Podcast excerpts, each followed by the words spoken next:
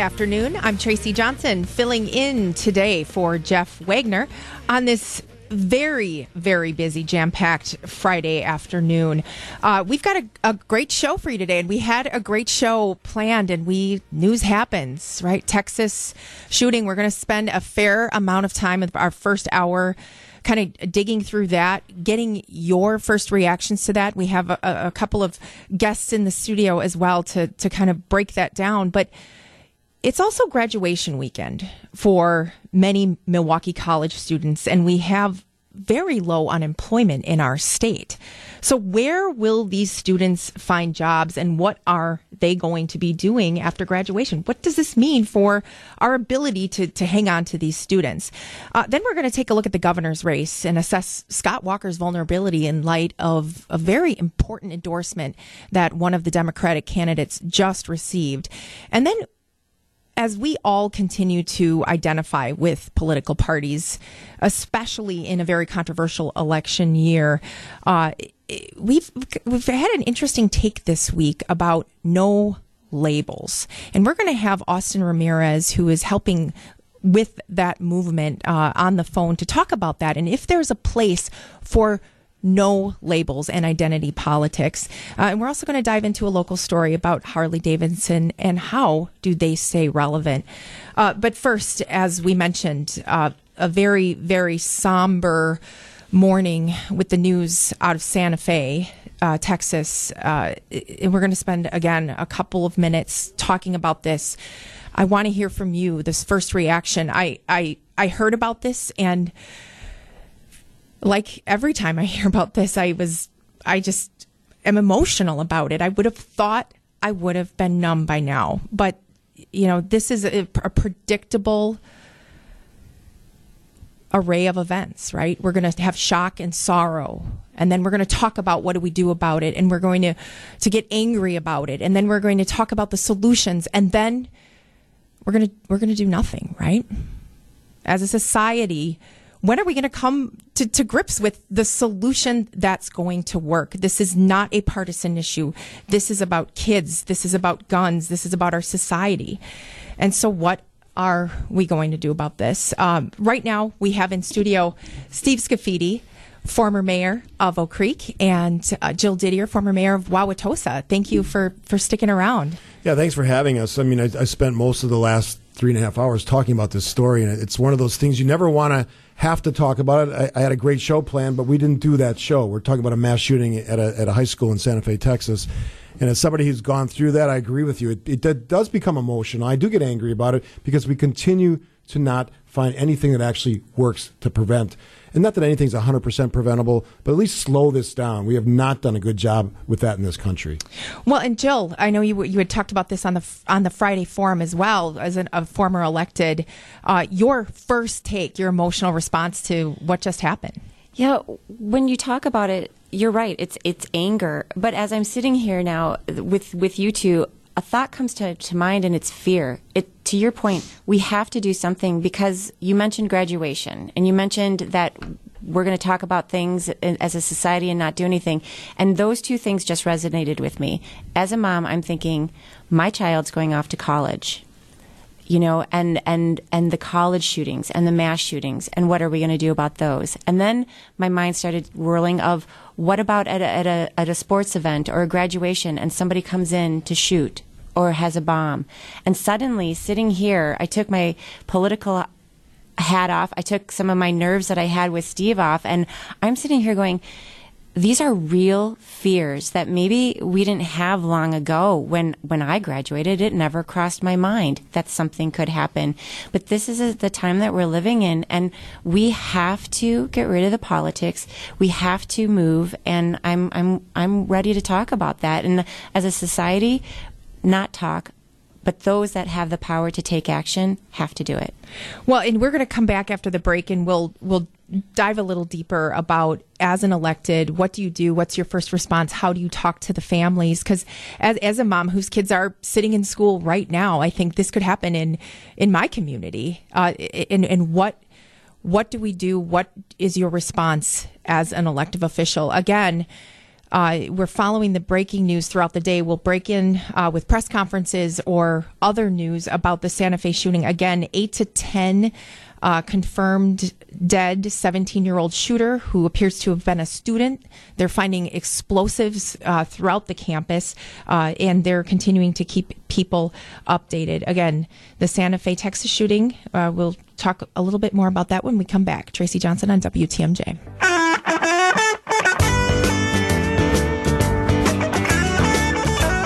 Good afternoon. This is Tracy Johnson on WTMJ.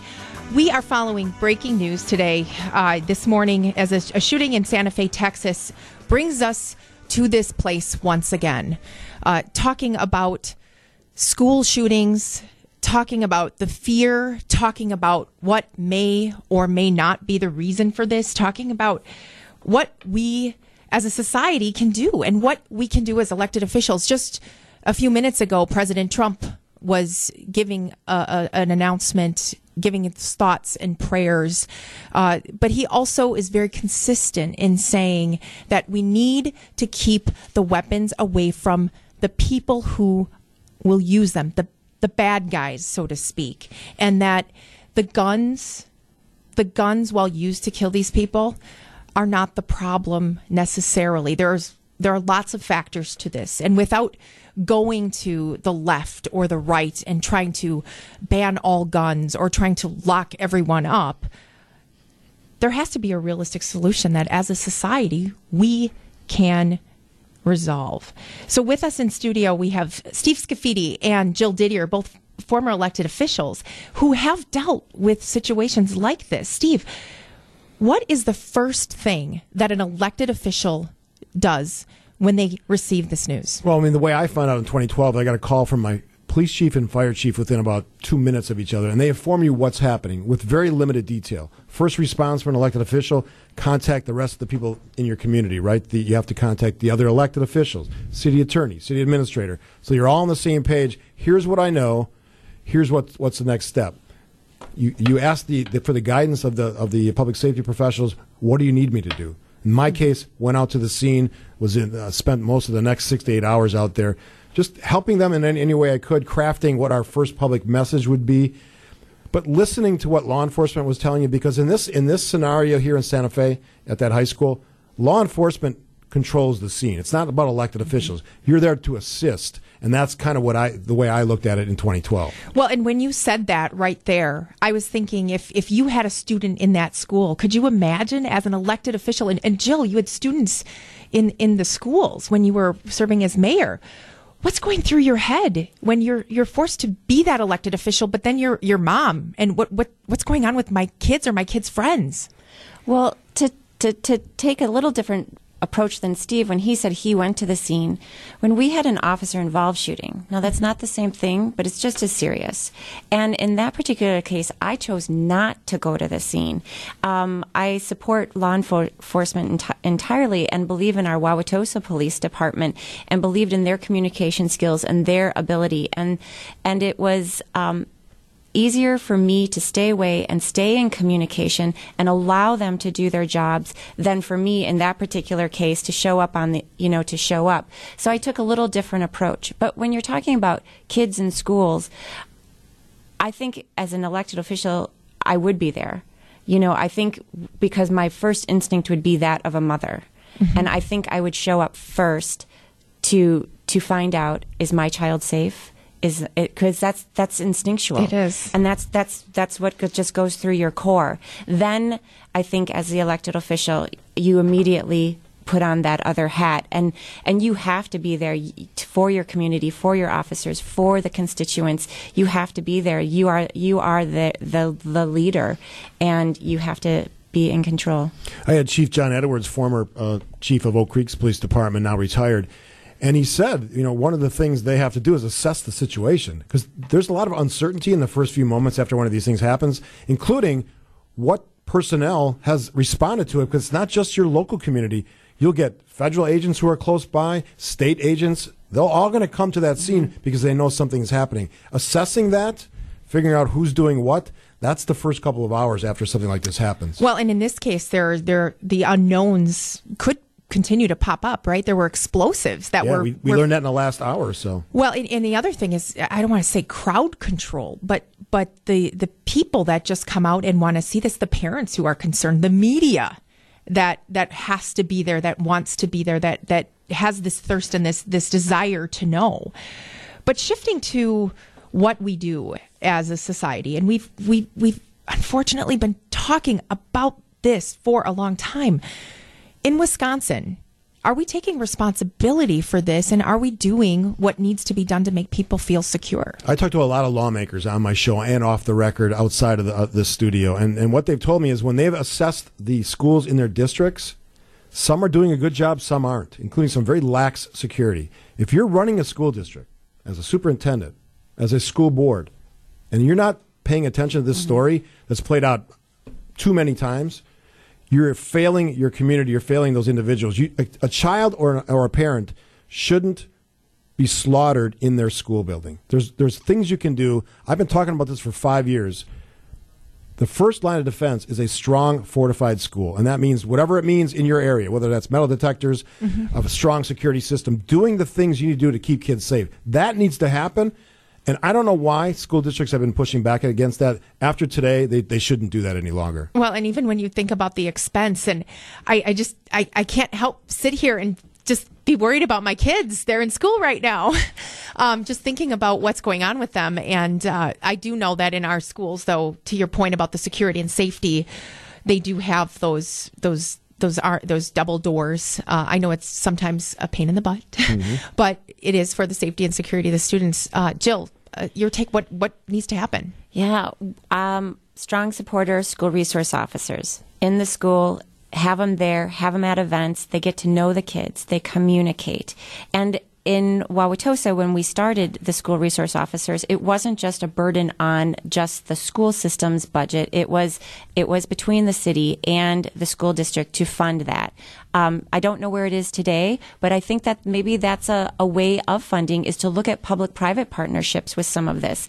We haven't ever. I don't recall ever having a conversation of is there a public entity that we can work with to help fund some of these additional costs at the the need to protect our children. And then Tracy, another big thing, I'm a huge supporter of mental health. We've got to have counselors in the school that are there talking with students. Anxiety is on a rise. Bullying is on a rise. Social media, if you don't get enough likes, you, you don't feel that you're as worthy as, as the next child. We've got to be able to, to have these conversations that help and support these kids with these emotional differences than what we had when we were growing up. I'll make a prediction for you. I, you know, I'm watching the, the monitors in the studio now. It says nine students, one teacher killed, according to CNN, and, and that is unfortunate. You're going to see a commitment by the federal government, I would think, in the near future, of an incredible amount of money to, to be devoted to school safety. If they don't do that, then they're failing all the citizens of this country. I would predict that will happen in the next six months because Well- something has to change. Well, and, and you've just teed it up as a, a, a national. Is this a national initiative? Because we've seen not only state by state, and, and I, I think Governor Walker has made some uh, commitments along these lines, and he's made some comments along these lines. But it's about the local control. But at some point, these locals aren't making responsible decisions, right? They're they're spending this money on different things, and it, I know these school districts aren't flush with cash, and I know that there are priorities, but this is different. This is different, and this there there are solutions that can be made in the immediate short term. Nothing is absolute, but you can do things to make it harder for these kind of people, these students in this case in Santa Fe, to get into these buildings. It's not perfect by any means, but slowing this down, preventing what you can prevent, I think is important. Okay, what about this? So we talk about schools, we talk about the federal level, but one thing that always crosses my mind when we hear about the stories after the fact and we hear about the guns or the, the stock that was in the room, in the house, or mm-hmm. in the garage, one thing that I think is interesting is is there is a responsibility as a family to have that communication with our children. And um, my children actually are texting me as we talk on the air, and they'll probably be a little embarrassed, but you know what? I still put their laundry away.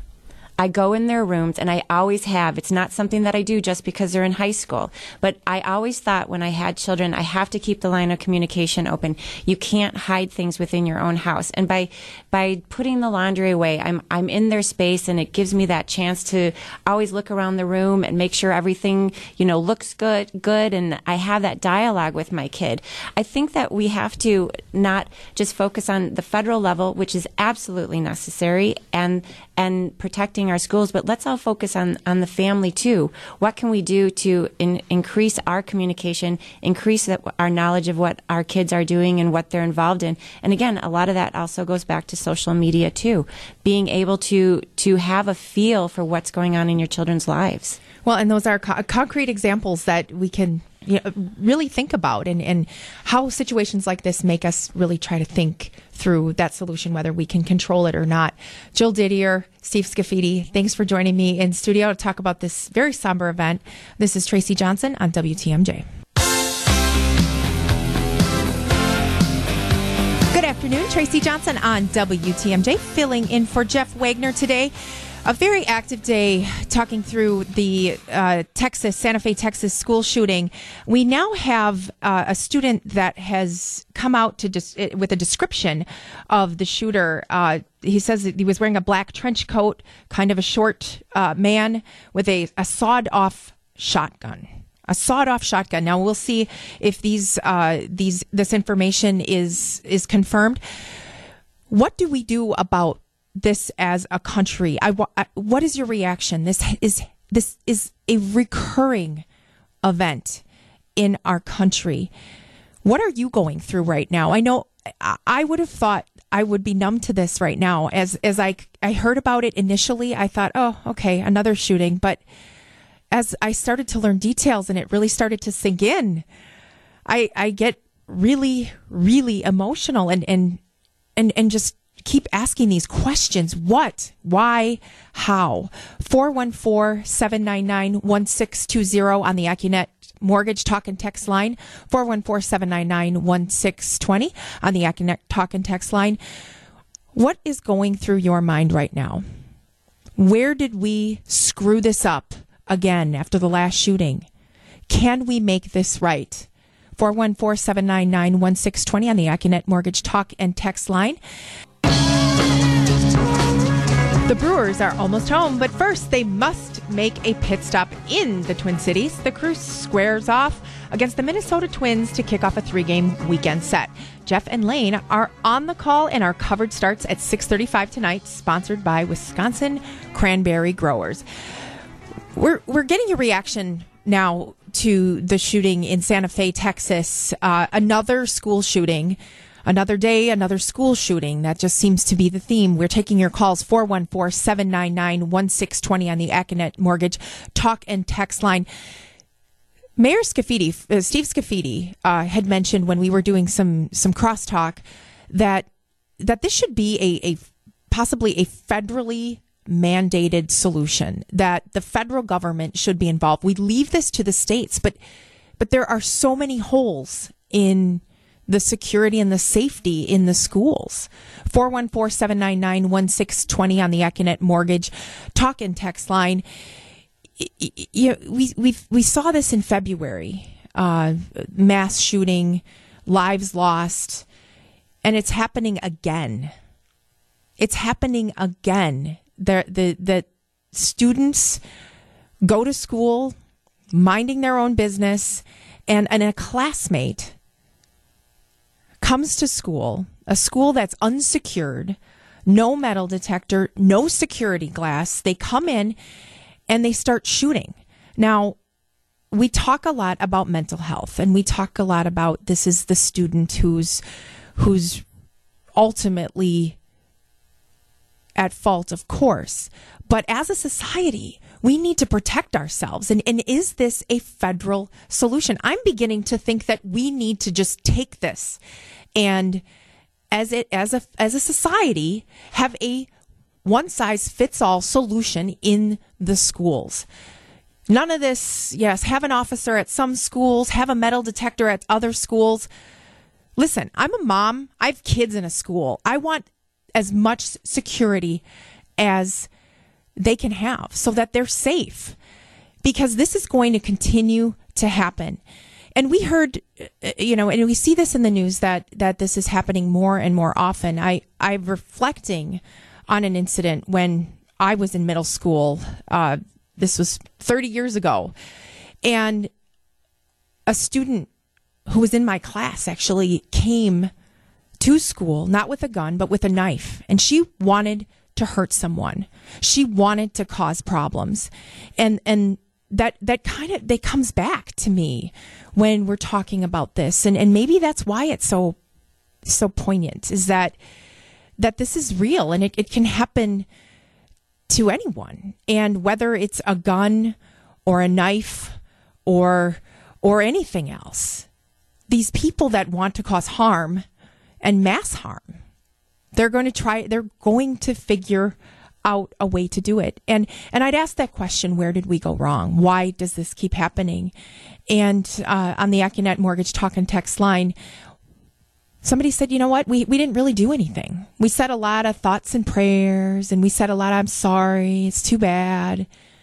Even Secretary DeVos just came out and said, "You know, sorry.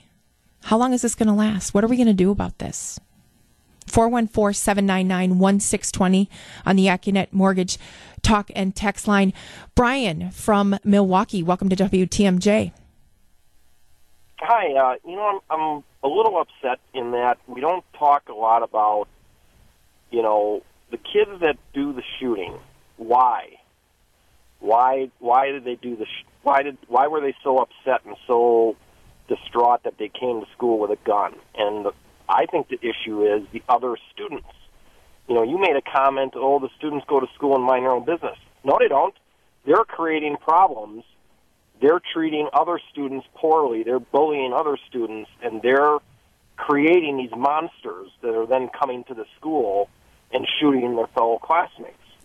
The, the problem a lot is the student. I'm a former school board member. I know a lot about school security and a lot about these issues uh, from the in the 90s, and you know, especially nowadays with social media and everything, it's the students bullying other students, and then they're to a point where what else can they do? And I, I, I would agree that we aren't always very nice to one another, and that social media, of course, can exacerbate this. But at what point is this? You got to toughen up, people. You can't bring a gun to school and shoot people. And and I guess there's the defensive mode and then there's the offensive mode and and somewhere in between when we talk about how do we just protect protect our students, protect our kids from these bad people whatever their motivation. No, I don't disagree. I don't disagree that we're not very nice to people. Uh, I think the metal detectors, you know, you go to the airport, you go to the courthouse, you know, federal building. I mean, there's a lot of buildings, uh, you know, Bucks game, Packers game, Brewers game. You're getting, you're going through a metal detector. You know, you can put those in, and the kids just walk through them, and you can have, you know, there is private sector security, armed security guards. Well, and I think, and I think it's a time that we need to address this on a widespread level. The locals are not doing their job. Thanks for the call. Tom and Racine, you're on WTMJ. Hi, Hi thanks for taking my call.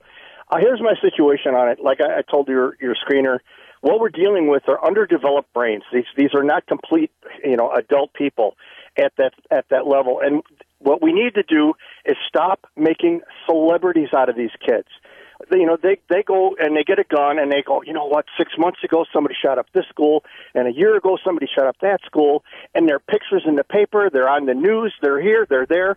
I want to be famous too, so I'm going to get a gun and I'm going to shoot up my school so that I can be famous. And and I think that's the bottom line. Instead of instead of and it's not all media, it's certain media that makes celebrities out of these kids and they aren't smart enough to figure out that they're going to go to prison for a long time, if not maybe be be killed in uh, you know in on their way to prison. I think we should stop making celebrities out of these kids. We don't need to know what they ate for breakfast. We don't need to know what kind of shoes, what kind of pants, what kind of clothes they wear. Stop making celebrities out of them, and I think that will curb it quite a bit. You know, if you're, if you're not going to become famous, why should I do this? Yeah, and, and, Tom, thanks for the call. I think Tom makes a, a, a good point that we, you know, in our effort to figure these people out, figure out what motivates them. Of course, we we are attracted to the story and we we dig deeper. Uh, but what happens if we just we, we need to focus on the on the victims, right? Focus on the victims. Don't focus on the shooter to encourage copycats, right? And and a lot of times these people go in and they're suicidal. They do not care what happens to their lives, to their lives. They don't value anybody else's life and they don't value their own lives. Where did we go wrong? Why did this happen again? We'll take a couple of more calls coming up after the break 414 799 1620 on the Accunet Mortgage Talk and Text line. Finally, some good news in the fight against opioid abuse. They're saving more and more lives in Waukesha County.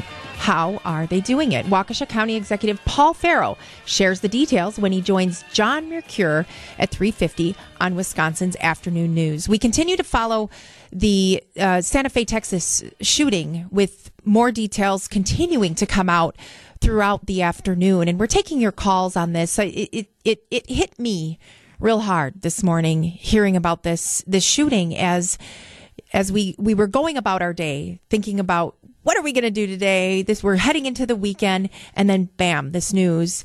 And how do we react? Are we going through the same steps over and over and over again, the same course of events, the the anger, the fear, the shock, and then all these solutions and then nothing. And then it happens again. So I had posed the question, what do we need to do? Do we is it time for a federal solution? Jeff in West Bend, you're on WTMJ. Hi, thanks for taking my call. Um, I don't really have the solution, but I I believe that school security is a myth in regards to metal detectors and things of that nature, because we would only be preventing the shooter from getting inside the school. Mm-hmm. Um, what happens at the end of the school day when all the kids are leaving the building at the same time? If somebody really wants to shoot school kids for whatever reason, there's going to be an opportunity at the end of the school day or if you extend something beyond, maybe to get them to the bus, well, what happens when the bus leaves the parking lot? Now there's a bus full of kids that are an easy target for somebody who really wants to do something. I think that's an interesting take, uh, Jeff, and you know, it's a, it's a crime of opportunity. It's a it's a crime of the situation is right, and I, I get what you're saying, but as when you think about it from the other side and you say a metal detector, it, it doesn't really address the root of the problem, which is the people who are doing this and the access to the weapons. The root of the problem is is not solved for. But kids are going to be safer on the whole, if you put up these barriers and you try to stop these people from entering the school, they will be safer, or at least parents and communities can feel that they're safer. Uh, Mary from Madison, you're on WTMJ. Hi, thanks for taking my call. A couple of things that you said kind of hit buttons with, with me when you said, um, Where did we go wrong and we need to toughen up? I agree, but probably not the way that you're thinking. Mm-hmm. Tell me more. Society, parents, and need to su- toughen up and stop giving out trophies just for kids showing up in life. I think, I truly believe, we have created a generation of people that expect things to be handed to them. They get an award just for showing up. If they don't like something, mommy or daddy are going to take care of it for them. And they don't know how to function in the world without social media. I, I see kids graduating from high school every day that can't fill out the simplest of forms, but they know how to text real well on their phone. I mean, how are you going to get through life on that? I have a friend who's in HR who recently had an incident where a 20 something didn't like what was going on at work, called her mommy, and mm-hmm. had her mommy talk to her boss. But but when it comes to to the students, I and and, and I I did mean it in the sense that we need to teach our kids that when they're bullied or when they're told that they're not good enough, that they need to find other ways to feel good about themselves and, and not take this approach of, of, of, of, of wanting to get even or retaliate. I think that's what we're really, really talking about here. But, but I, I guess I, I change that around and say what we have now is a society that seems to be perpetuating this type of behavior. And if we don't do anything to stop it, what is that next phase of this? 414 799 1620 on the Accunet Mortgage talk and text line. Where did we go wrong as a society that this continues to happen? And it, it, it's interesting. I've, I've covered this topic a number of times on, on, I hate to say that. I hate to say that I've covered this a number of times because it, it, it happens so frequently, but we, we, we go to that place of of that mental illness. We go to trying to solve the problem of the student and we don't do anything. We don't do anything as a society. And so jill didier who was on earlier said you know i'm a mom and and i I fold my kids' laundry and I do that because I want to see what's going on in my kids' life. I want to be in touch with what they're doing, with what's going on. And if there's something that's out of place, then it, it will raise a flag that there's a problem and I can talk to my kids. And, and that sounds so simple in the context of a 17 year old who puts on a black trench coat, gets a sawed off shotgun, and goes to his school and shoots his classmates. There's such a disconnect there. Where did we go wrong? 414 799 1620 on the Accunet Mortgage Talk and Text line. We'll have one or two more calls coming up after the break. Tracy Johnson, WTMJ. W277CV and WTMJ Milwaukee. From the Annex Wealth Management Studios, this is News Radio WTMJ. Good afternoon. Tracy Johnson on WTMJ, filling in for Jeff Wagner this afternoon. We're covering the, the breaking news, the story that continues to evolve out of, out of Santa Fe, Texas, and uh, the the text line is just on fire uh, with people with all uh, sorts of, uh, of, of, comments about the violence in video games, with the bullying. Um, there's one comment from the 262 that school shootings and violence in schools is down 50% uh, since 1994, uh, and that, that we're really focusing on the emotion of this. And, and, and yes, we are eh, because this is an emotional issue. It's emotion that that drove the shooter. It's emotion that is going to continue to drive this conversation. And and I, and I would agree with this texter that we we need to now focus on action. We need to focus on solution that will change these statistics, that will create safety, so that we're not afraid to send our kids to the schools. Bill and Stevens Point, you're on WTMJ. Yeah, um, Hello, thanks for um, letting me speak here. I think the whole problem is there's pure lack of discipline. I mean, when I was growing up, you know, my father had guns and this and that, and they were in one room. And if you went by that point, you know, of course, the gun, the, the bullets were locked in a safe, and, and you knew what was right and what was wrong. You were taught that by your parents. And I know there's a lot of single parenting going on, but but I think personally, if disciplinary rights, not beating rights, should be reinstated a good swat on the butt don't hurt when you're growing up. Bill and Stevens Point, thanks for the call. Mike in Germantown, you're on WTMJ. Yes, good afternoon. What do you think? What, what do we need to do about this? Uh, and where did we go wrong with that caused the shooting in Santa Fe? All right. Uh, uh I can't give you a specific because of Santa Fe, but I can, I can, I can say in general as far as where we go wrong, it continues every single day, and that's that's in the home, whether it's single parent or not um, this has to has to start with the family. All right. If you do not if you do not have good parenting, if you do not set a good example, um, if you do not follow, you know, the right things that should be done as a parent, this will continue. I don't care what happens with gun laws, who says what, whose fault it is what.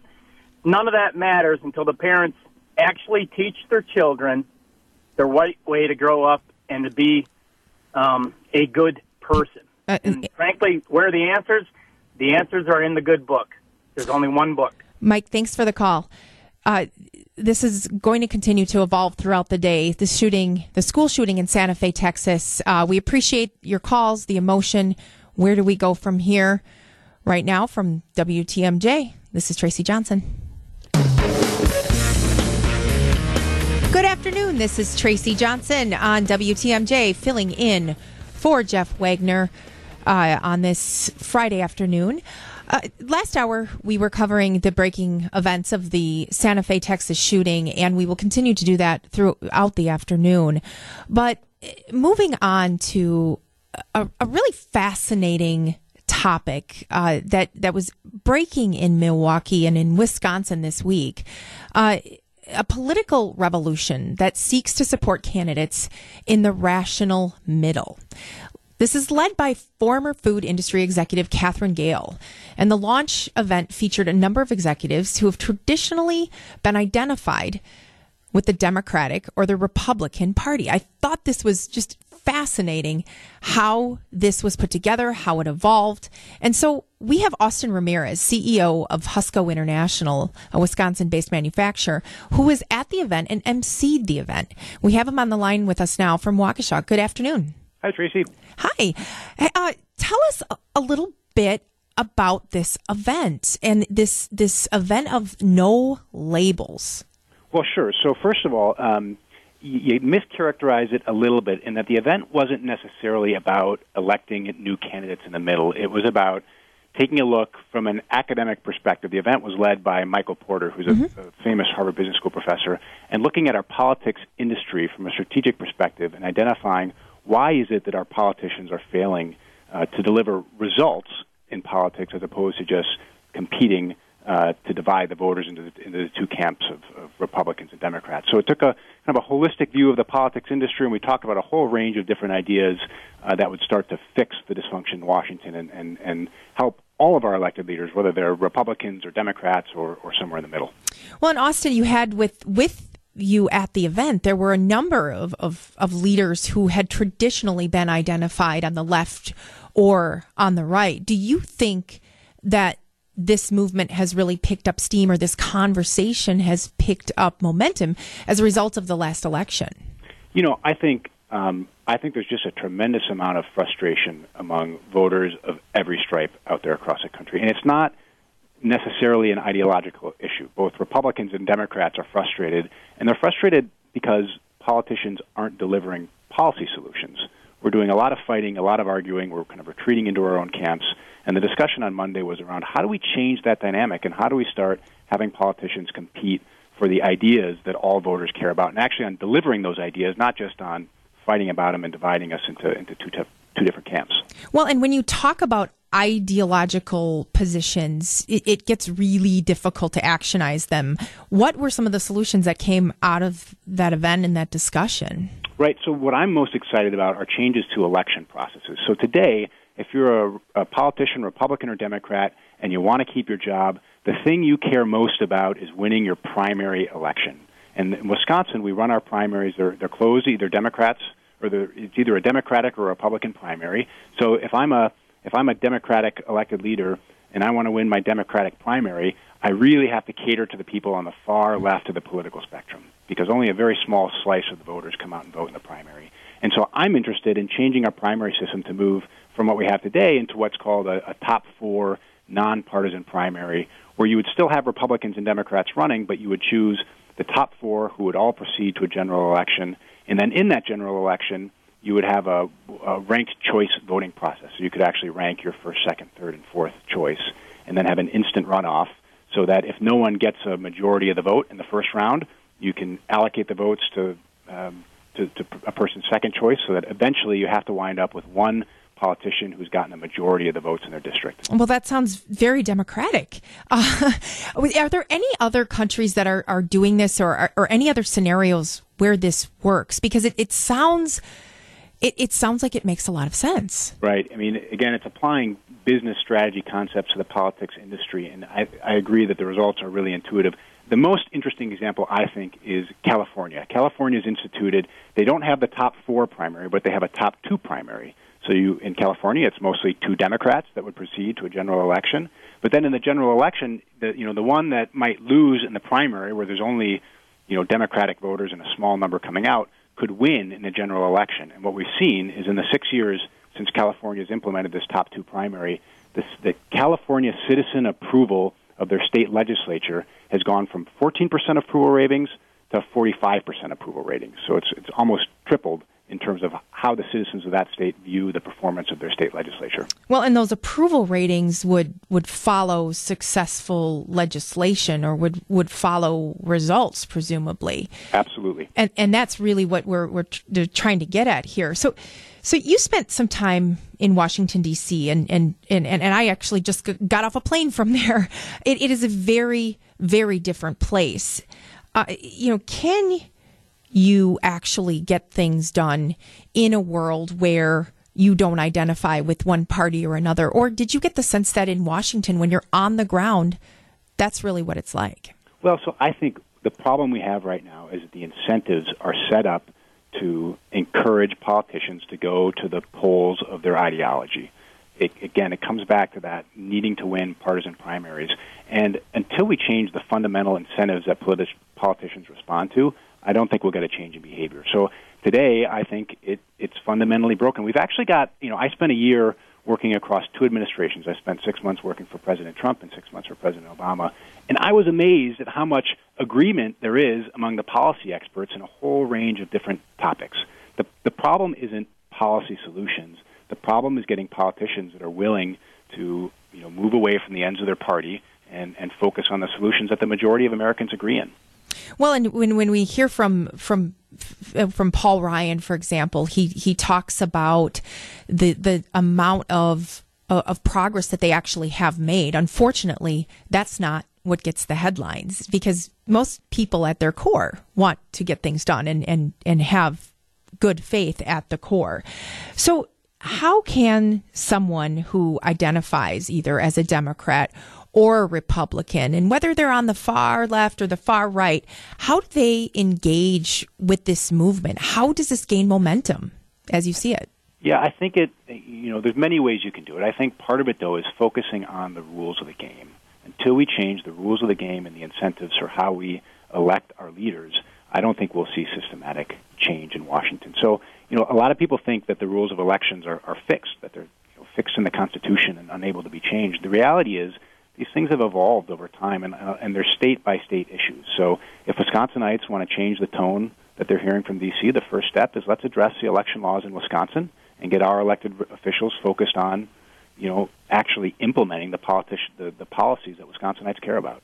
Are you doing this in other states? Are they, is this a conversation that's nationwide? Yeah, it is. You know, Katherine and Michael, who, who really presented the, the presentation on Monday, are working you know, across the country. There, there's you know, you asked about this latest election cycle and whether that's you know magnified the interest on these these kind of political innovation topics. And you know, to be honest, I think it's been building for 30 years. I think we've seen a steady uh, degeneration of um, you know nonpartisan collaboration on governing and actually getting things done in D.C. And I think people are just growing increasingly frustrated with, with the dysfunction they see and, and are willing to think about new ways to do things to try to change the dynamic the No Labels movement and the No Labels initiative. Austin Ramirez, CEO of Husco International, was the MC at uh, a, a, forum that happened earlier this week. Thank you for joining us on WTMJ. My pleasure. Thank you. So, what do you think about the No Labels movement? What do you think about about the comments that were made? Can this really work? Can we create solutions that that that get rid of Am I a Democrat? Am I a Republican? And is this amplified by the last election and all of the things that happen and the divisiveness that, that continues to be slung across the aisle? I think it's a fascinating concept. I want to hear from you. Can this work? 414 799 1620. Are you willing to have no label, not a Republican, not a Democrat? 414 799 1620 on the AccuNet Mortgage Talk and Text line.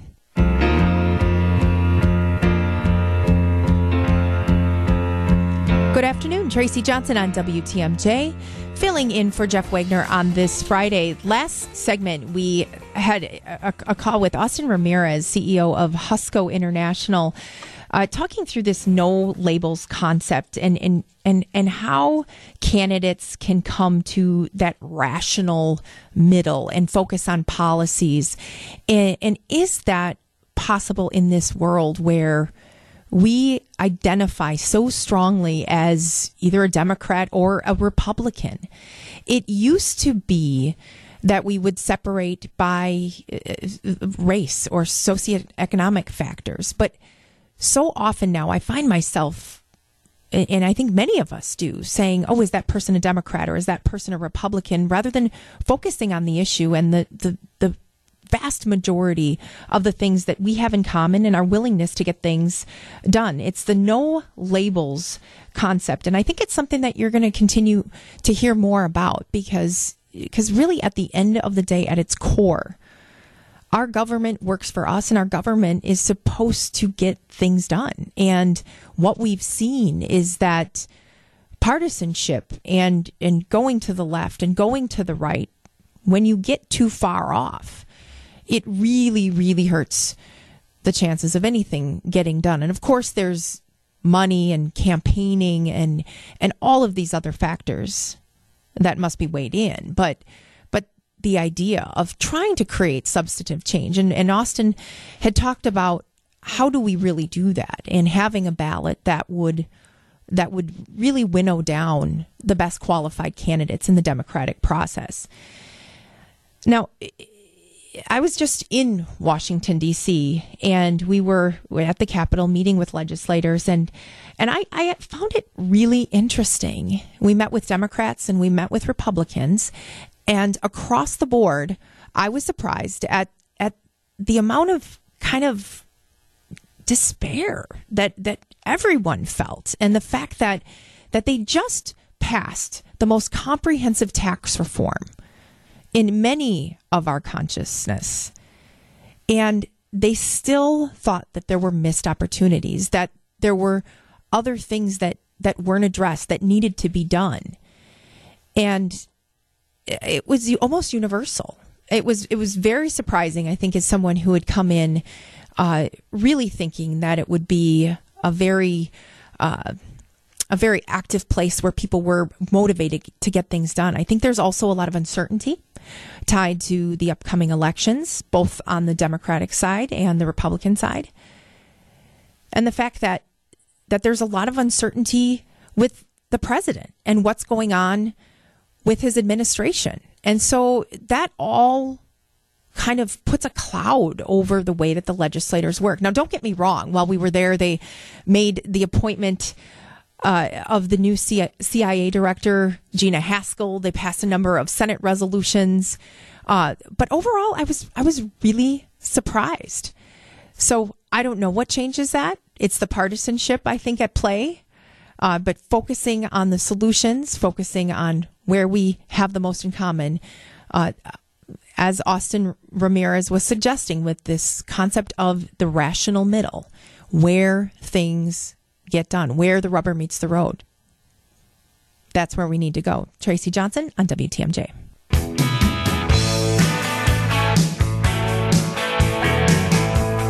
Welcome back, WTMJ. This is Tracy Johnson filling in for Jeff Wagner.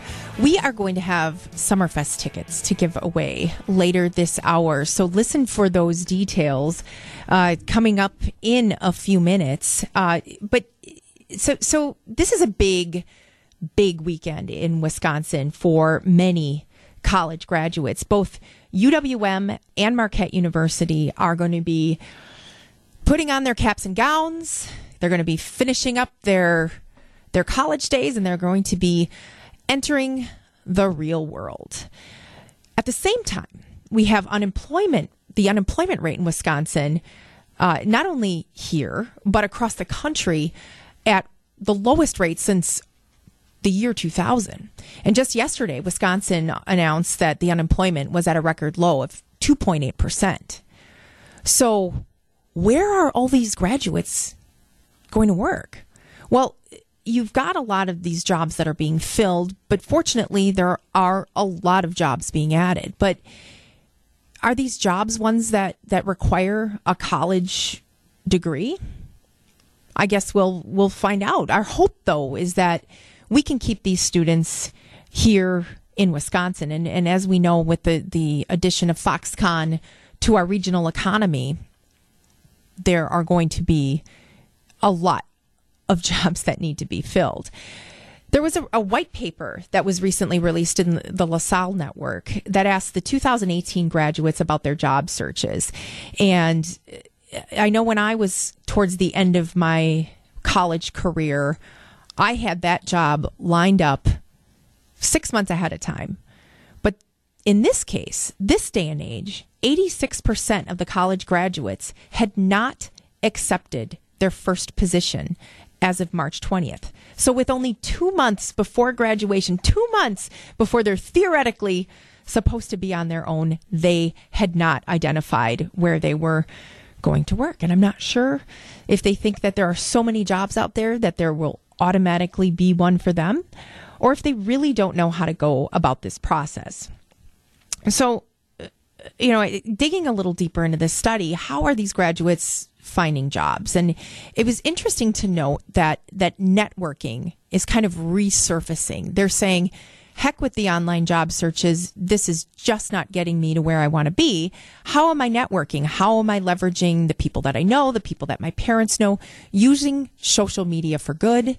Uh, and, and trying to identify those jobs. And I, I actually found it refreshing uh, to to see that number because as someone who myself found all of my my opportunities through that networking process, I feel like a lot of kids with their their technology focus would be looking online, but but no, they're networking. So, congratulations to those graduates, whatever their methodology. We wish those Milwaukee and Marquette graduates the best and hope that they'll stick here when they finally uh, do find a job. Tracy Johnson on WTMJ.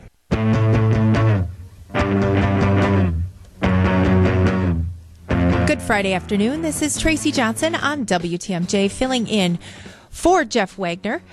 So, Milwaukee has been narrowed down to a list of, of host cities, a, host, a list of eight host cities for the 2020 Democratic Convention. And we've been following this since February when there was kind of a, a, a, a launch to to make that pitch. So the eight cities that have been invited to apply include Atlanta, Birmingham, Denver, Houston, Miami Beach, Milwaukee, New York, and San Francisco.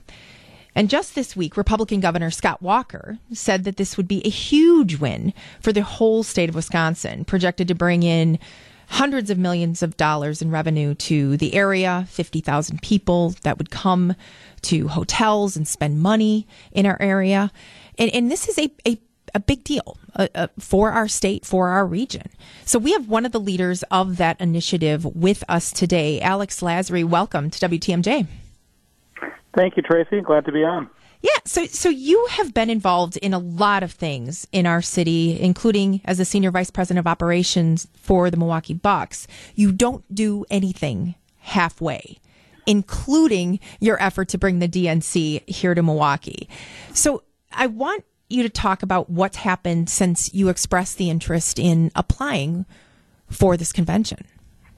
Yeah, so so far we have um, so since we expressed interest that uh, that we wanted it, we've now become one of the fi- one of the final eight cities um, to be asked to submit an RFP, a request for proposal, uh, to be able to land the convention. So so far we've been raising money from uh, from the corporate community, trying to show that uh, that we have corporate support uh, and trying to build our bid lobbying effort.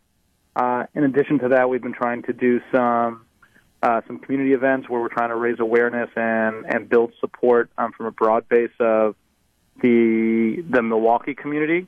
And then also we've been doing um, some events at some uh, some DNC meetings where we try to kind of uh, allow DNC members to come to our event and ask us any questions about the city and try to promote Milwaukee as a whole uh, and try to dispel any negative preconceived notions that they might have because a lot of people believe that Milwaukee doesn't have the hotel rooms or doesn't have the ability to host a convention like this, and that's just fundamentally not true. And so, our hope is that with this effort, uh, we'll be able to dispel all of those preconceived notions and remarket Milwaukee as a top tier city in the United States. So, this is really an opportunity to bring them here and kind of show them around for them to kind of test it out. Yeah, so after we submit our our RFP, um, there will be site visits this summer where the selection committee will, you know, about ten to twelve of them will come out to Milwaukee uh, for a couple days and they'll take a look at a lot of the technical aspects. So making sure that we have the hotel space. Where are all the hotels? Um, what does you know transportation look like? Um, what does the arena look like and its surrounding area? And how can they set up for security? But then, more importantly, it's our it's our chance to really pitch Milwaukee and to really show them why Milwaukee makes sense. And you know, our our biggest things are look, you want to be in Milwaukee in the summertime. There's no better place in August uh, than Milwaukee. Uh, you know, the summer the summers here are just absolutely incredible with the rivers, with the lake, um, and all of the outdoor activities that are going on here. Uh, two, it's a really affordable city, um, so you're not going to have people, you know, breaking their banks trying to get here, which is a major part mm-hmm. of the entire um, convention process. Uh, and then three, there's just a lot to do here. Um, you know, people don't really understand. I don't think really know that you know the restaurant scene is extremely diverse and uh, and I think you know per capita one of the top in the in the country. There's also a ton of entertainment um, and bar options here as well. Not to mention the Brewers will be playing. So, you know, we just really look at this as an opportunity to show the committee, you know, why Milwaukee makes the most sense and why it's uh, a better option than any of the other cities.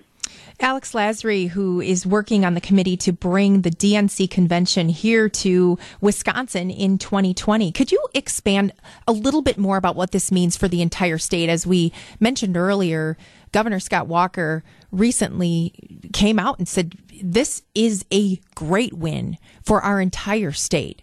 What does this mean for the state? Yeah, so you know, not to just mention the you know for what it does for Milwaukee. Um, you know, it's over two hundred million dollars of economic impact, fifty thousand people coming to the city, but that will also spread across the state. So we're going to need um, vendors uh, to and you know and event spaces all across the state uh, to be used and to be able to uh, participate to help make this a successful convention. Uh, additionally, and I think most importantly this is all you know. This is billions of dollars of free advertising for the city and the state. This is going to be a way for us to showcase Wisconsin um, as a top tier state and as a state where young professionals mm-hmm. uh, want to live, work, and play. And so that's where that's where we look at um, you know kind of the reason that this is one of the biggest things, one of the biggest conventions for the state uh, to be able to get because it's just so um, it, it, it's so nationally focused uh, from a uh, from a public relations point of view that this is our chance to really market it um, and really show people that when you're graduating college, when you want to go to college, um, when you want to start a family, this is where you want to be. So, do we really grasp how big this is? This, would this be one of the biggest conventions we've ever had in our city? Uh, I think this would be the biggest convention Milwaukee's ever had. Okay, um, and and it's not just from a uh, you know, from a, from an arena perspective, this is just from the totality of it. So when you look at the billions of dollars of national advertising uh, that that Milwaukee will get, um, you know, over two hundred million dollars of economic impact, and just the amount of people that are going to be coming here. You know, fifty thousand people, uh, I think, came to the Philadelphia convention uh, in 2016. So this is this is going to be something that will put Milwaukee and Wisconsin on the map and in the discussion um, as a top tier city in a way that it just hasn't been before. So, so Alex, what do you think the chances are that we are the final pick? And is there kind of a weeding out process where the top four, top two, and then final selection? Yeah, so they'll um, they'll, they'll select which cities will get site visits, um, and then in the fall they'll probably narrow it down to two or three and then in uh, in the winter, you know, in the first part of 2019 is when they'll announce uh, the the winner of the of the convention bid. Now, I think we've got a really good chance at it. You know, I think the technical odds are one in eight, but I think even even when you look at all the other cities, you know, Milwaukee and Milwaukee just makes the most sense. It's a politically interesting state. Uh, and as I said before, it, it's easy to get to. You know, we've got the Milwaukee airport. O'Hare is, you know, just as easy to get to from Milwaukee as, you know, downtown Atlanta is to get to Atlanta's airport. Uh, it takes just as much time. So it's more reliable too. You know, the, yeah, exactly. And so when you look at transportation and then the weather, I think weather and affordability are going to be some of the best things that that we have to offer. And I think finally, what makes us so compelling is really the co-location of where all of our event spaces are. So the arena, convention center, Panther Arena, um, are all right next to each other, and I think that's important when you're looking at it from a security aspect. But no, I think it's going to be the city and the state that's really going to take this home, just because when when people really look at it, they're going to see, oh, you know, Milwaukee does make the most sense because it's going to be uh, it's going to be the best time, and everyone's going to have an incredible time coming here, and that's what's going to lead to a really successful convention. And, and great economic development. Alex, I, I would be remiss if I didn't ask you about the big news about the, the Milwaukee Bucks with the pick of the new head coach, uh, Mike Budenholzer. What was the deciding factor for the team?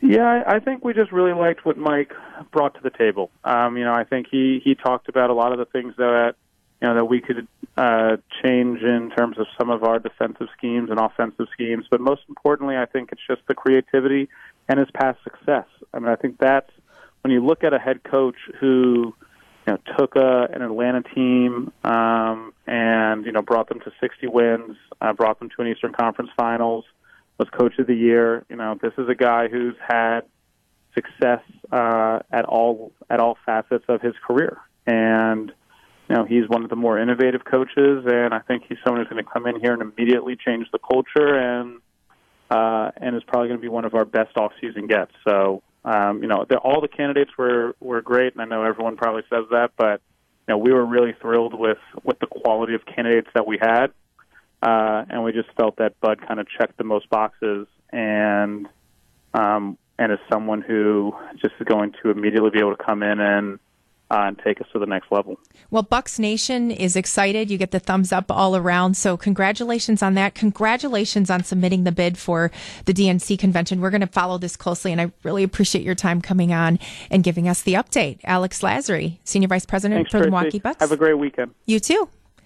So, coming up next, a local company, uh, Harley Davidson, the one we love and know. Is it idling now or will it come roaring back? Tracy Johnson on WTMJ. The world's largest music festival is right around the corner, and we want to send you there. We have a four pack of tickets to the big gig to give away right now. Caller number eight takes home a four pack of tickets to Summerfest at 414 799 1620 on the Accunet Mortgage Talk and Text line. 414 799 1620. Caller number eight right now. Those Summerfest tickets are yours. And even if you don't win, don't forget to come see us at the Gruber Law Office's Sports Zone. We'll be broadcasting live throughout the entire run of the festival.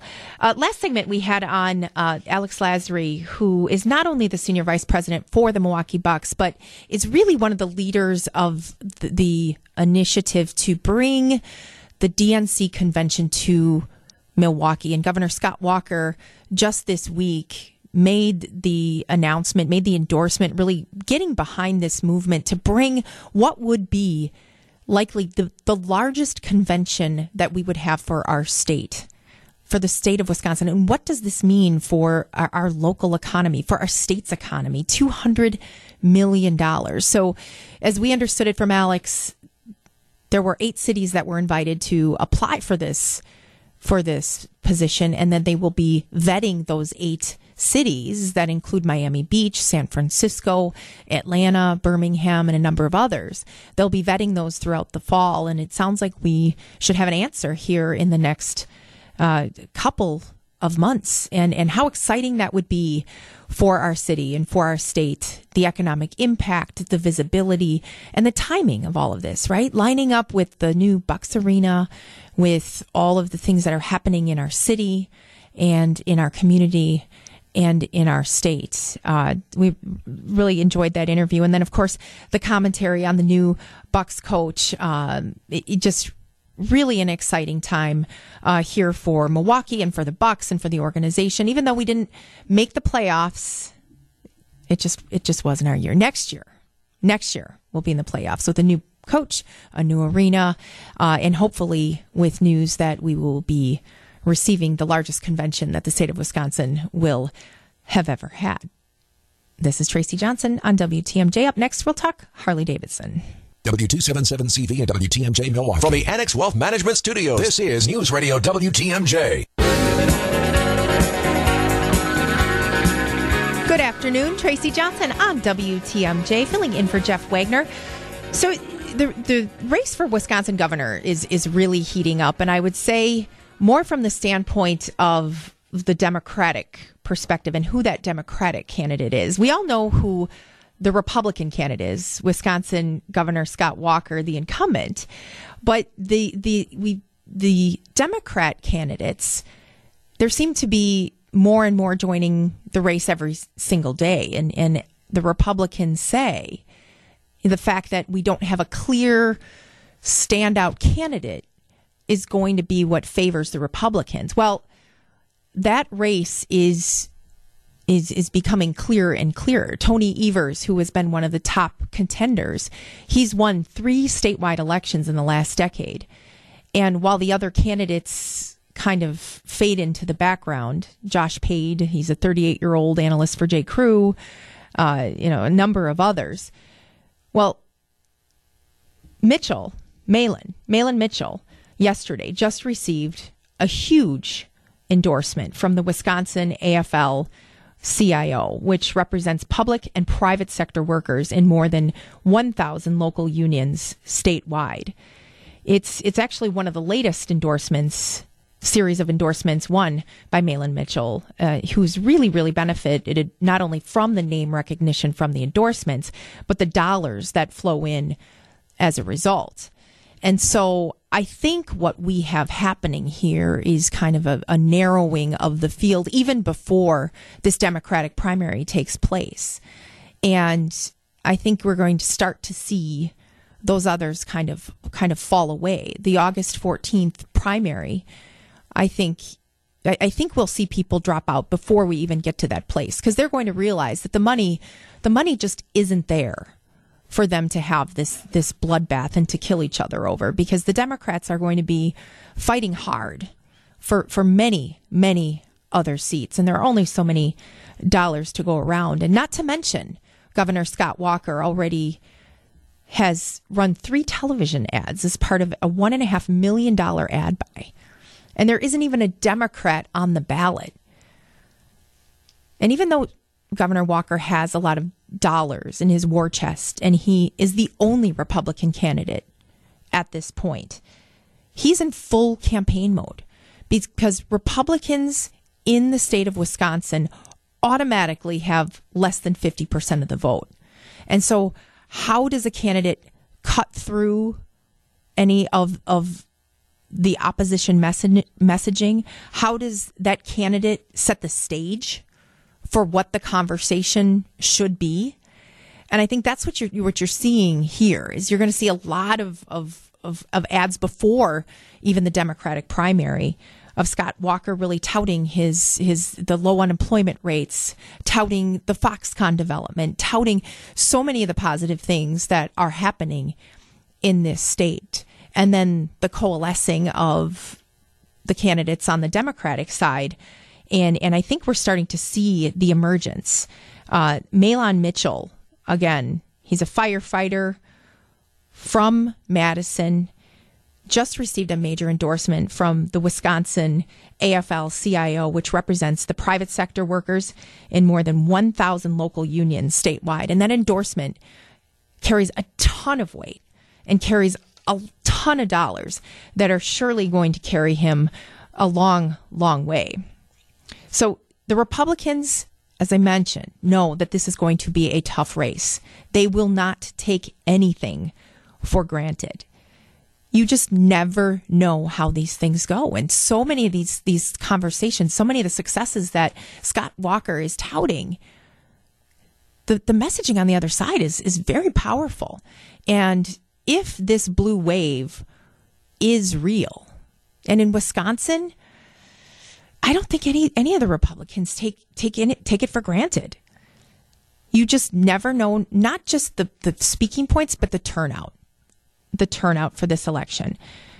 So Scott Walker, Mahlon Mitchell, Tracy Johnson, WTMJ. Tracy Johnson in for Jeff on this Friday afternoon, WTMJ. 208 in the afternoon. Uh, earlier this week, a group of business and civic leaders uh, got together to launch an initiative uh, that would light up an iconic Milwaukee landmark. And they're trying to raise $1.5 million to, to, to light up the Hoan Bridge.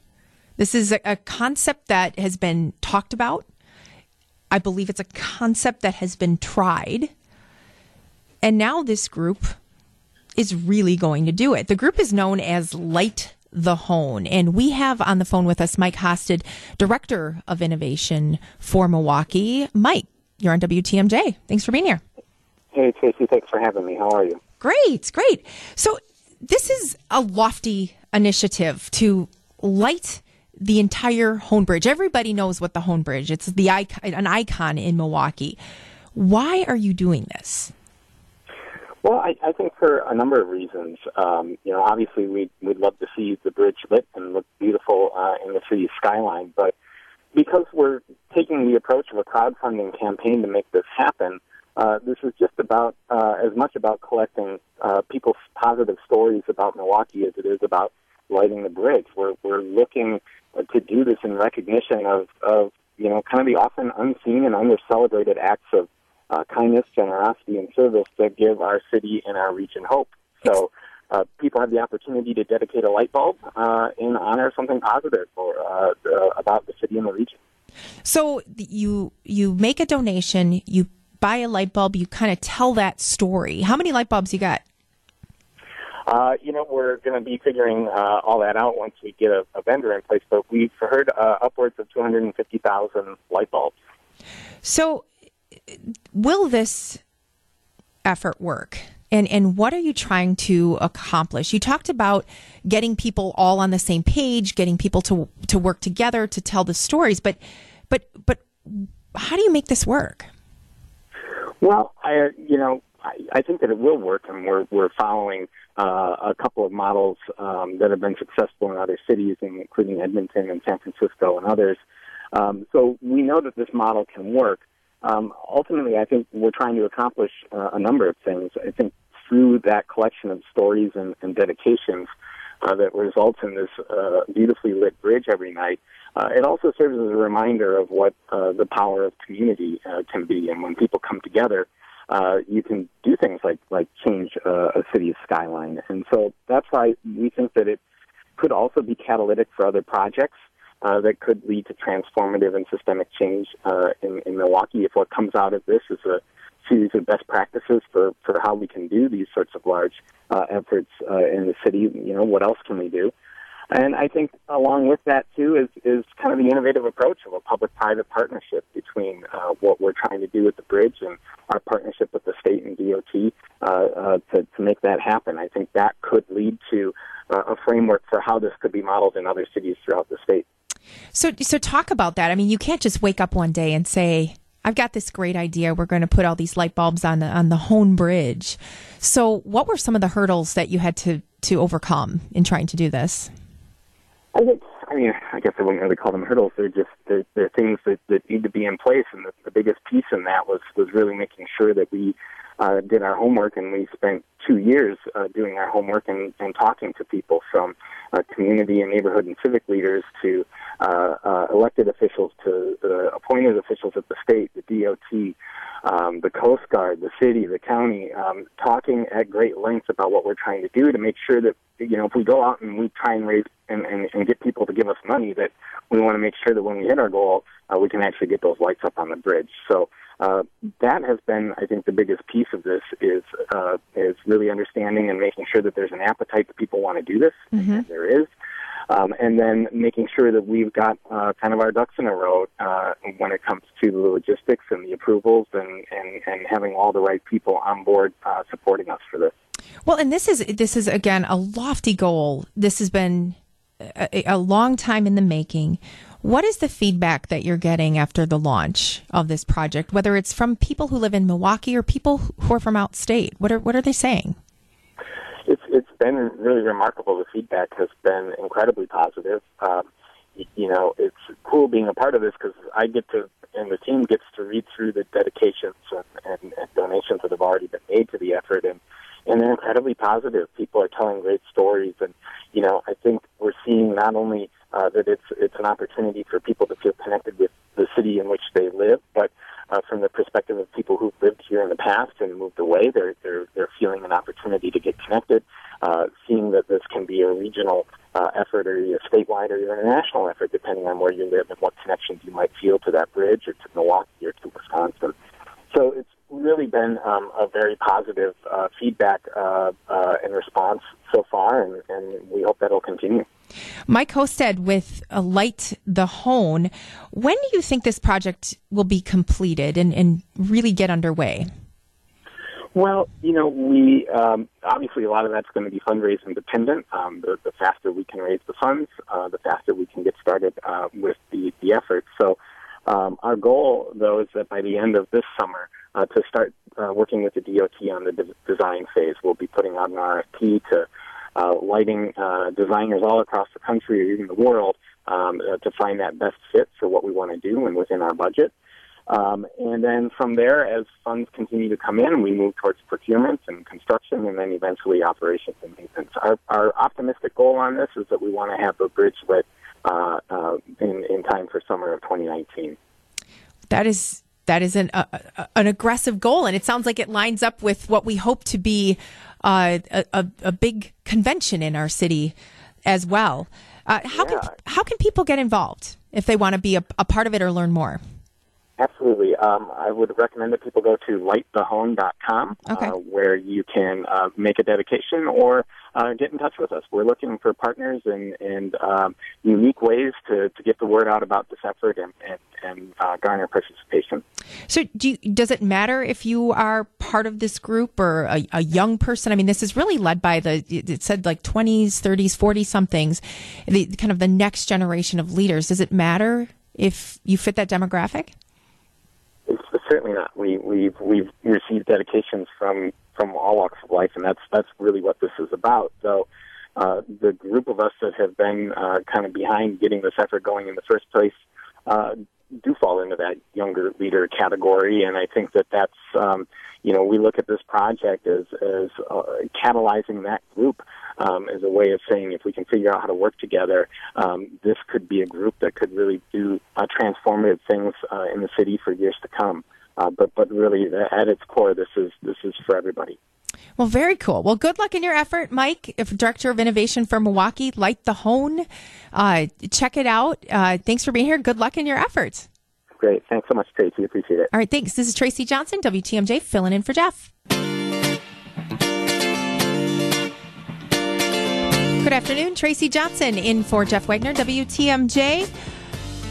Harley Davidson, a Milwaukee icon, it held its annual meeting last week in Milwaukee and unexpectedly did not allow the media to be a part of it. Now, usually the media is welcome to these annual meetings, to these these it's, it's usually like a party and there it's at the museum.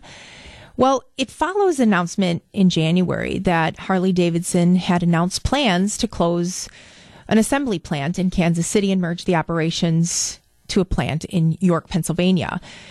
In addition, laying off 800 workers. So they also reported that retail sales had fallen 6.7% in 2017 compared to the prior year, and that sales have been declining as well. So, what's happening with Harley Davidson. They they have another anniversary coming up this summer. They continue to be a Milwaukee icon. They continue to be very present in our community, but but there seems to be a demographic shift that is not playing in their favor. What do they need to do to stay a relevant company, to remain a Milwaukee and a and a United States icon? 414 799 1620 on the Accunet Mortgage Talk and Text line. This brand has been around for more than 100 years. And every five, 10, 15, 20 years, they have these, these huge anniversary parties. And then all throughout the country, bringing people together to ride their Harleys, to celebrate the brand. But sales are declining, not only in the United States, but across the world. What do they need to do to, to remain a relevant company? 414 799 1620 on the Accunet Mortgage talk and text line. The, demogra- the demographics just don't seem to be in their favor. The, the boomers are, are aging out, the millennials just aren't adapting. And even there, even though there are so many of these millennials, they're they're just not gravitating towards that Harley Davidson brand. And there are a lot of reasons for that. It's the debt. It's the fact that they might be worried about safety. It's the fact that they just aren't embracing that brand. I think the, the boomers, you know, in great part, had really embraced that as their own. That's what held them apart. And I do know a couple people who are in the, the X generation and the millennial generation who are really trying to go after that nostalgic Harley Davidson feel. But is that enough to sustain the company? 414 799 1620 on the Accunet Mortgage talk and text line. What do you think? What does Harley Davidson need to do to remain a relevant, iconic, iconic company? Not only that, but the jobs, the jobs that are at stake as a result of this. Your calls coming up next on WTMJ.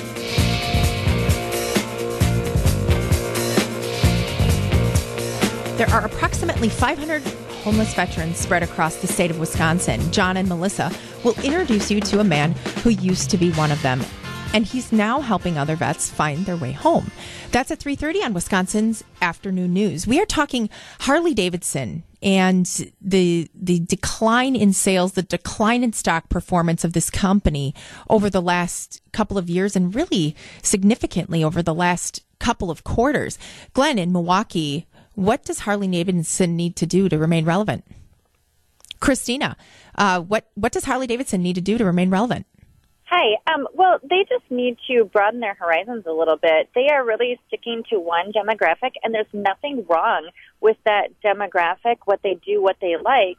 But not everybody fits into that mold, and you can't whine and complain when you only cater to one type of person that your sales are going down. There are people who don't like to hang out at bars that love a nice bike ride. Um, and I just think that they need to um, you cater to that a little bit more and and talk to different groups of people. Well, what about the diversification when they they had acquired Buell and they were they were you know really trying to break into that that younger demographic? Is it about the look and feel, or is it about the the money and how expensive these things are? Well, that could be a little bit of it too, because again, if you're going to constrict yourself and only cater to one market, whether it's economic or style, you know, you're going to suffer the consequences of that. Um, but I still think everybody, when they think of Harley, they think of, you know, gruff people riding motorcycles, which again, there's nothing wrong with that. But um, there are, are uh, they're leaving a lot of the population out who don't fit into that category, but still enjoy a motorcycle ride. And we need to learn how to market to those people and how to adjust to those people. Different bike styles, different marketing. Mm-hmm. You know. Well, adapt, a, adapt or die. Will. Harley Davidson? Yes or no? Harley Davidson in ten years will they be around? If they don't change, absolutely not. That's how this world works. You need to adapt or you're going to go away. All right. Thanks, Christina. Glenn in Milwaukee, what do you think? What does Harley need to do? How you doing, Christina? Yeah, I used to work for Harley Davidson for about 10 years, and um, in that time, I mean, I didn't hear the last caller, but, you know, I heard you actually talking about uh, the Buell brand, mm-hmm.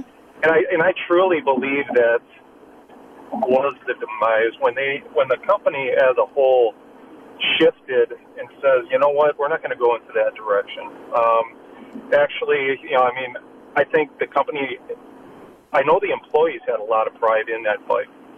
Um, even though the 1125R, uh, the, the motorcycle motor was not made by Harley over at our plant here in mm-hmm. Pilgrim Road. Um, there was a lot of there was a lot of positives that were made. Uh, the Ulysses uh, motorcycle was was an excellent bike. You know, it, it competed with a little bit of off-road demographics.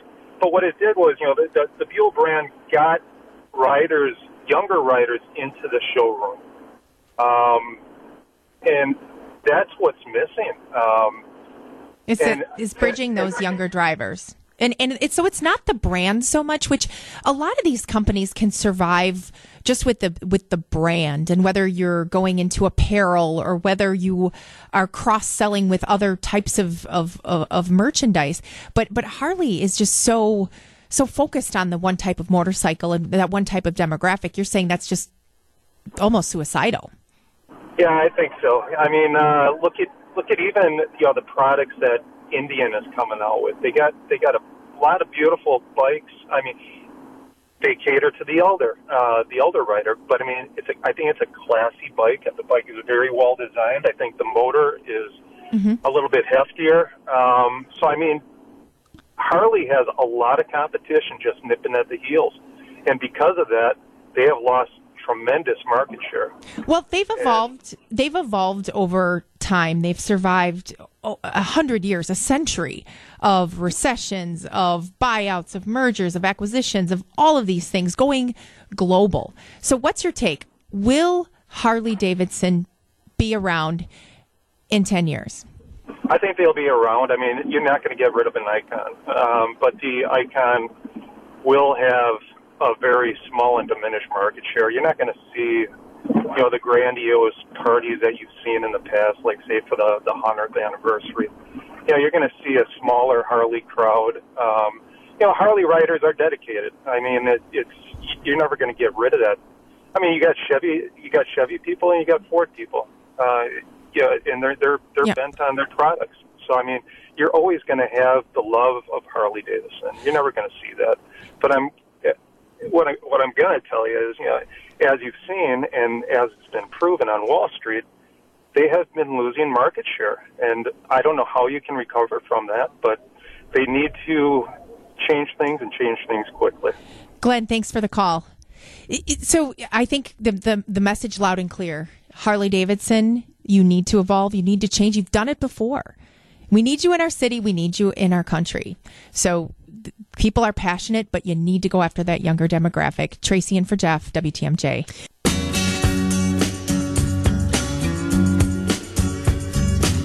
The Brewers are almost home, but first they must take a pit stop in the Twin Cities. The crew squares off against the Minnesota Twins to kick off a three game weekend set. Jeff and Lane are on the call, and our coverage starts at 6.35 tonight, sponsored by Wisconsin Cranberry Growers. Uh, Tracy Johnson here filling in for Jeff Wagner on this Friday afternoon. If you have been to any number of, of, of larger cities, whether it's Reno or San Francisco or even Washington, D.C., you've noticed likely these green bikes or scooters that are kind of going around the city. People will, will, will hop on, hop off these bikes, part of a ride share type scenario. And in Milwaukee, in the city of Milwaukee, we've got Bublr bikes, but Lime bikes are a new product, a new offering that that will be entering the city of Milwaukee and I believe Green Bay and Madison in the next couple of months or next couple of years. I know there's a there's a plan to reach out. And and these these bikes are really driven through an app. And what happens is you you load your phone, the app with with money and then you pair it up with the bike and the bike will then go for any number of of miles or minutes at which point you would would drop the bike off. Now, this product has been launched in, in a number of cities, and because they're so new and because the technology is so progressive, there really are no rules around introducing the product, introducing the bike in this mode of transportation. And so what happens in many cities is is there is no process for how these bikes are gathered, for how these bikes are placed outside of, of, of venues for people to, to, to pick them up. Uh, and most importantly, the process by which people stop riding them and leave them outside their place of business or their final destination. And so a, a number of cities have had issues with the Lime bikes. And uh, as a result, there have been other efforts to try to make sure that in new markets like Milwaukee, this is not an issue. So I, I attended a presentation on these Lime bikes a, a few weeks ago and, and was fascinated by the concept and fascinated by how this, this ride sharing, whether it's a car or a bike or even an Airbnb, how this all fits into our society. And uh, we're going to talk to Gabriel Shear, who works for the company and is working to introduce the Lime bike to Milwaukee. Coming up next, I think this you are going to find this very, very fascinating. And you're going to be seeing these things over the summer and in the next couple of weeks in communities all around Milwaukee. Stick around. We'll be talking to Gabriel Shear. Tracy Johnson, WTMJ. WTMJ Cares is back with Steve Scaffidi's Salute to Service presented by First Bank Financial. During the month of May, Steve will share stories of bravery, heroism, and dedication from the police, fire, and emergency responders that serve our community. For more info about WTMJ J Cares, Steve Scaffidi's Salute to Service, visit WTMJ.com. Those are some incredible stories to catch. Uh, catch them on the podcast. They are just uh, amazing uh, stories to hear. So we're talking these lime bikes and it's a fascinating concept because we probably haven't seen them in our local communities but if we travel almost anywhere around the country we're running into these ride share options and the newest one to hit our community hopefully is is a company called Lime. And on the phone, we have with us Gabriel Scheer, who's the Director of Strategic Development. Gabriel, thanks for being here. Happy to be here. All right. So, so I am going to guess that many of the people in our audience do not know what this rideshare concept is. Break it down for me. Sure. Our company is a provider of urban smart mobility solutions. And what that means for us so far is we offer bikes, pedal assist electric bikes, and electric scooters deployed in communities. They are similar, if you've seen them in Milwaukee, to the Bublr bikes, except a key distinction is that they do not require docks. Meaning, you pick up one of our bikes, e-bikes or scooters from a street corner, you ride it. When you're done, you park it, you lock it, and you walk away and you leave it. And you unlock it and lock it with your smartphone. If you hmm. don't have one, we have programs for people without those. But the sort of freedom it gives is the ability to move around cities without having to be tethered to a dock or a place that someone has said previously is where these go, and rather to go where you want to go. So, what happens if everybody wants to get on a Lime bike and go to, let's say, Summerfest, or go down to the lakefront, or or what have you? How does that work when you have all these bikes concentrated in one area? It's a great question, and honestly, that is a thing that does happen. Um, Summerfest to me is is a very logical place for people to take our, our bikes or our scooters or our e-bikes um, I remember when I was a kid going to Summerfest, and we would drive to I don't know how far away, and then there'd be this sort of I don't know probably a mile walk, give or take, to get down to Summerfest grounds. And if you think about our vehicles as tools for that type of trip, if they are scattered, you know, give or take half a mile to two miles away, people can park their cars far enough away, but then grab one of those, bike mm-hmm. down there, and park in a responsible place that's not blocking anybody else's access to anything. Now, that does lead to a concentration of bikes or scooters or e-bikes in a given area. The idea then from that is when people leave Summerfest, for many of them, they hop back on a similar device and ride back to their car. For some people, they've maybe had too many drinks or they don't, you know, they're too tired or whatever. They grab a Lyft or an Uber or, you know, call a friend or something. But for most people, I leave Summerfest, I've had a great day, and it's time to go back to the car. I grab a bike or a scooter and move on. Now, there are two ways to deal with bikes that haven't been picked up and removed. One of those is, of course, we can leave them there, and if there aren't very many of them and it's not creating any problems, we can simply leave them. However, if that's not the case, there are two ways we deal with it. One is we use our technology in the app to guide people's behavior. So, for example, we can make those bikes or scooters or electric bikes suddenly free if you ride them for a minimum period of time, typically a half an hour.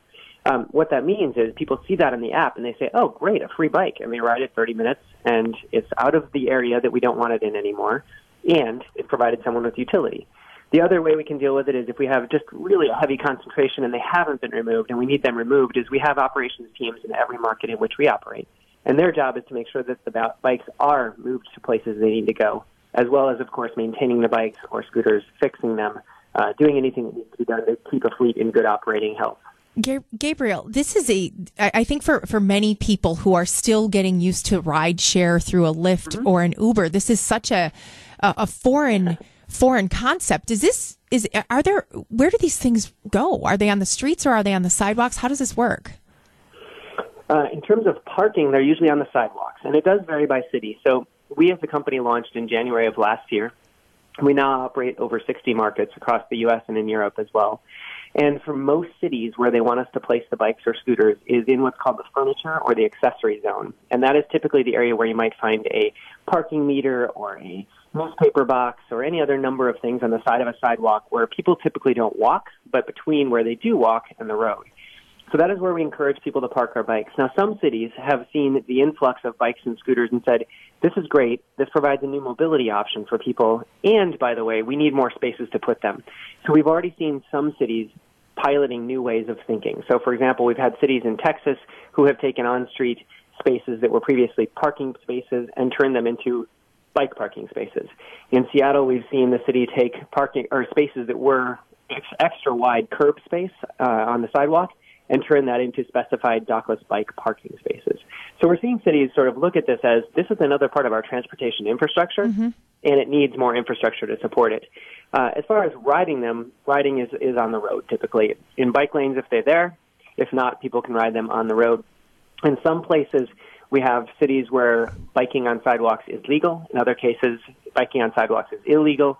And in all cases, we encourage our riders to obviously choose the legal path as well as the correct path and the safest path, and of course, not do anything to put anyone at risk. So, what happens when these bikes? Let's say you need you, a lot of people in our community will bike from one community to the next. Let's say they live in Wauwatosa and they work downtown. Mm-hmm. How does that work Yep. when you get to the to the border? Does it just all of a sudden stop working? No, that would be that would be challenging. Um, you know, what you describe is is humans, right? We don't think in jurisdictional bounds. We think in I'm going from here to there. And over the last 120 years, for almost everyone, the car has been the most logical, easy way to accomplish that mission. So that is why cars dominate our cities. Is because I know that for the most part, I can get in my car in the morning, drive it to wherever it is I'm going, and if there's another place in between, I can continue that drive, and then in the end, I'll return to my home, and it's a convenient and reliable source of mobility. And in a lot of cases, that convenience and that reliability have led to congestion and cities that are overwhelmed with the number of cars relative to the size of roads and so forth. And so increasingly cities look for new solutions, and this is where we come in, is we're bringing solutions that will enable that point-to-point, start-to-finish ride, um, but don't necessarily get stuck in the same kind of traffic. So to more directly answer your question about that jurisdictional bound, what would happen in the case of someone riding from Wauwatosa to Milwaukee and back again is that in the case that we're operating in Wauwatosa and Milwaukee, well, hopefully they'd find a bike in Wauwatosa to grab, they'd ride it to Milwaukee, they'd ride back in the night in a different bike or scooter or something Mhm. like that. in the case of somebody who picked one up and rode it from downtown Milwaukee, for example, to I don't know wherever Cudahy or something, um, if we didn't operate in Cudahy, then they ride there, they leave it there. If it's not creating a problem for anyone, we're comfortable with them doing that. It's very likely in the morning they'd walk out and it would still be there because we don't operate there, so there's probably not as much demand. Mm-hmm. They could ride that then back into the city. If it is outside the bounds for a couple of days, we'll go and get it. But for the most part, we find that people who ride in that example out to Cudahy or something, um, they typically want to come back again, and so they may have ridden it there for a reason and want it to come back again. This is a fascinating concept. I have Justin on the text line who asked, "How do you prevent vandals from taking advantage of this property?" That's a great question. Uh, the reality is that, like anything else that's in public, we, we can't prevent vandals. What we can do is try to minimize the damage they can do and then to correct for the damage they've done. And I think more importantly, what we see here is an asset to a community. And if we've done our jobs right, any community in which we launch feels that this is indeed something that brings value to the community at large, which tends to create a sense of ownership. And if people in the community feel that this is a useful tool that we want here, then hopefully they don't end up with a sense that this is okay to vandalize or damage or mm-hmm. otherwise do, do injustice to. And what we find is that we have people on the flip side of the vandal side helping us. So we'll get reports saying, hey, somebody did this thing to this bike, and we'll go and retrieve it or we'll fix it or do whatever needs to be done.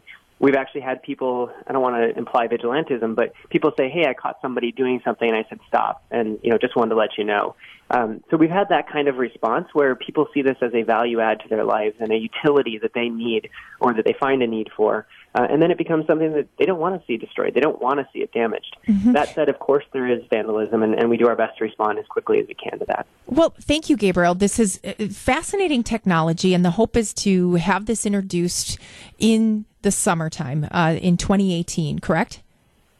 Yeah, I mean, realistically, launching any kind of bike or scooter or otherwise in the winter in Milwaukee is probably not the best Probably time. not a good idea. Well, um, so, it- well, from and our we, we, we wish you luck. And Gabriel, thank you so much for your time. It's Lime is the company, and, and watch for the Lime bikes uh, throughout Milwaukee coming this summer. This is Tracy in for Jeff. W277CV and WTMJ Milwaukee. From the Annex Wealth Management Studios, this is News Radio WTMJ. Good afternoon. Tracy Johnson on WTMJ filling in for Jeff Wagner on this Friday afternoon. It's 254. And this weekend is not only a, a big weekend for many of Milwaukee college graduates. Uh, UWM and Marquette University both have graduation ceremonies taking place this weekend, and I think some some really interesting graduation speakers, uh, lots of events going on uh, around the city. It's going to be hopping.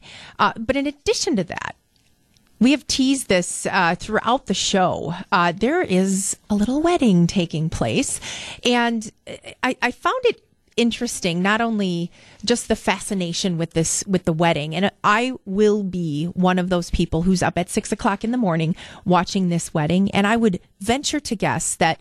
99% of you out there will be doing the same thing or checking it on uh, online because it it will just be uh, a spectacular event to behold. In fact, I think they're estimating that this will be the most widely watched wedding ever. And of course, because of the proliferation of the internet and social media and so on and so forth. But not only are, are some of these interesting stories coming out, the fact that, that the bride will be walked down by Prince Charles uh, because because Meghan Markle's father is is sick and he just had surgery and unable to be there. But Elton John is their their their singer at their wedding. And how cool would that be, right? Elton John is going to be here in Milwaukee at the new Bucks Arena this fall. But he had canceled two tour dates in order to perform this wedding. Now, if I had tickets for that concert, I, I think I might be a little bit ticked off for that. But nevertheless, I'm sure it's going to be an outstanding performance. It will be an event to, to behold. And um, I'm sure it will be the talk of the town Monday morning uh, when we rejoin. But a big congratulations to all of the graduates from Marquette University and UWM who will be crossing the stage this weekend. Uh, I want to do a big thanks to my guest today. Uh, Gabriel Scheer, who we just heard from from Lime, Lime Bikes. We're hearing all about this new mode of transportation of shared transportation. Austin Ramirez, the CEO of Husco International, who talked through the the no labels concept and getting to this place where politics really doesn't play into our decisions. And, and what do we do about that? And Alex Lasry really appreciate coming on board talking about one of the biggest conventions that we may have the chance to bid for in our community. And then of course Mike Hostad from greater milwaukee uh, who was talking about the Hoan Bridge and the, their effort to try to light the Hoan Bridge through this crowdsourcing and crowdfunding. So big thanks to them. Uh, have a great weekend. Great to be here John, Melissa, what do you have coming up? Great show, Tracy. Great show you had too. Lots of good guests. All right, we've got lots of stuff. Lots and lots of stuff. We're putting 10 pounds of stuff in a five pound bag, and it's all good stuff. Here's what we're going to do off the top. Make sure you have the latest on that shooting in Texas 10 dead, 10 injured. We are live on the ground in Texas. We'll bring you that coming up as we head through the afternoon here. A couple of other really big things. Darienne Driver is done in a couple of days. Her only radio interview, Darienne Driver, will be with us live coming up at 4:30. She will be with us talking about the struggles, the triumphs, her time as the head of MPS. That is at 434. You will only hear that here. Uh, Paul Farrow, Waukesha County Executive. They've got good news on the opioid front. Really good news, actually. He'll explain what they're doing right in this battle. The county executive is with us at 350. And Alderman Mark Borkowski thinks it's a crazy idea to think about legalizing street racing, even if it's at the Milwaukee Mile. The alderman will be with us live coming up at 420.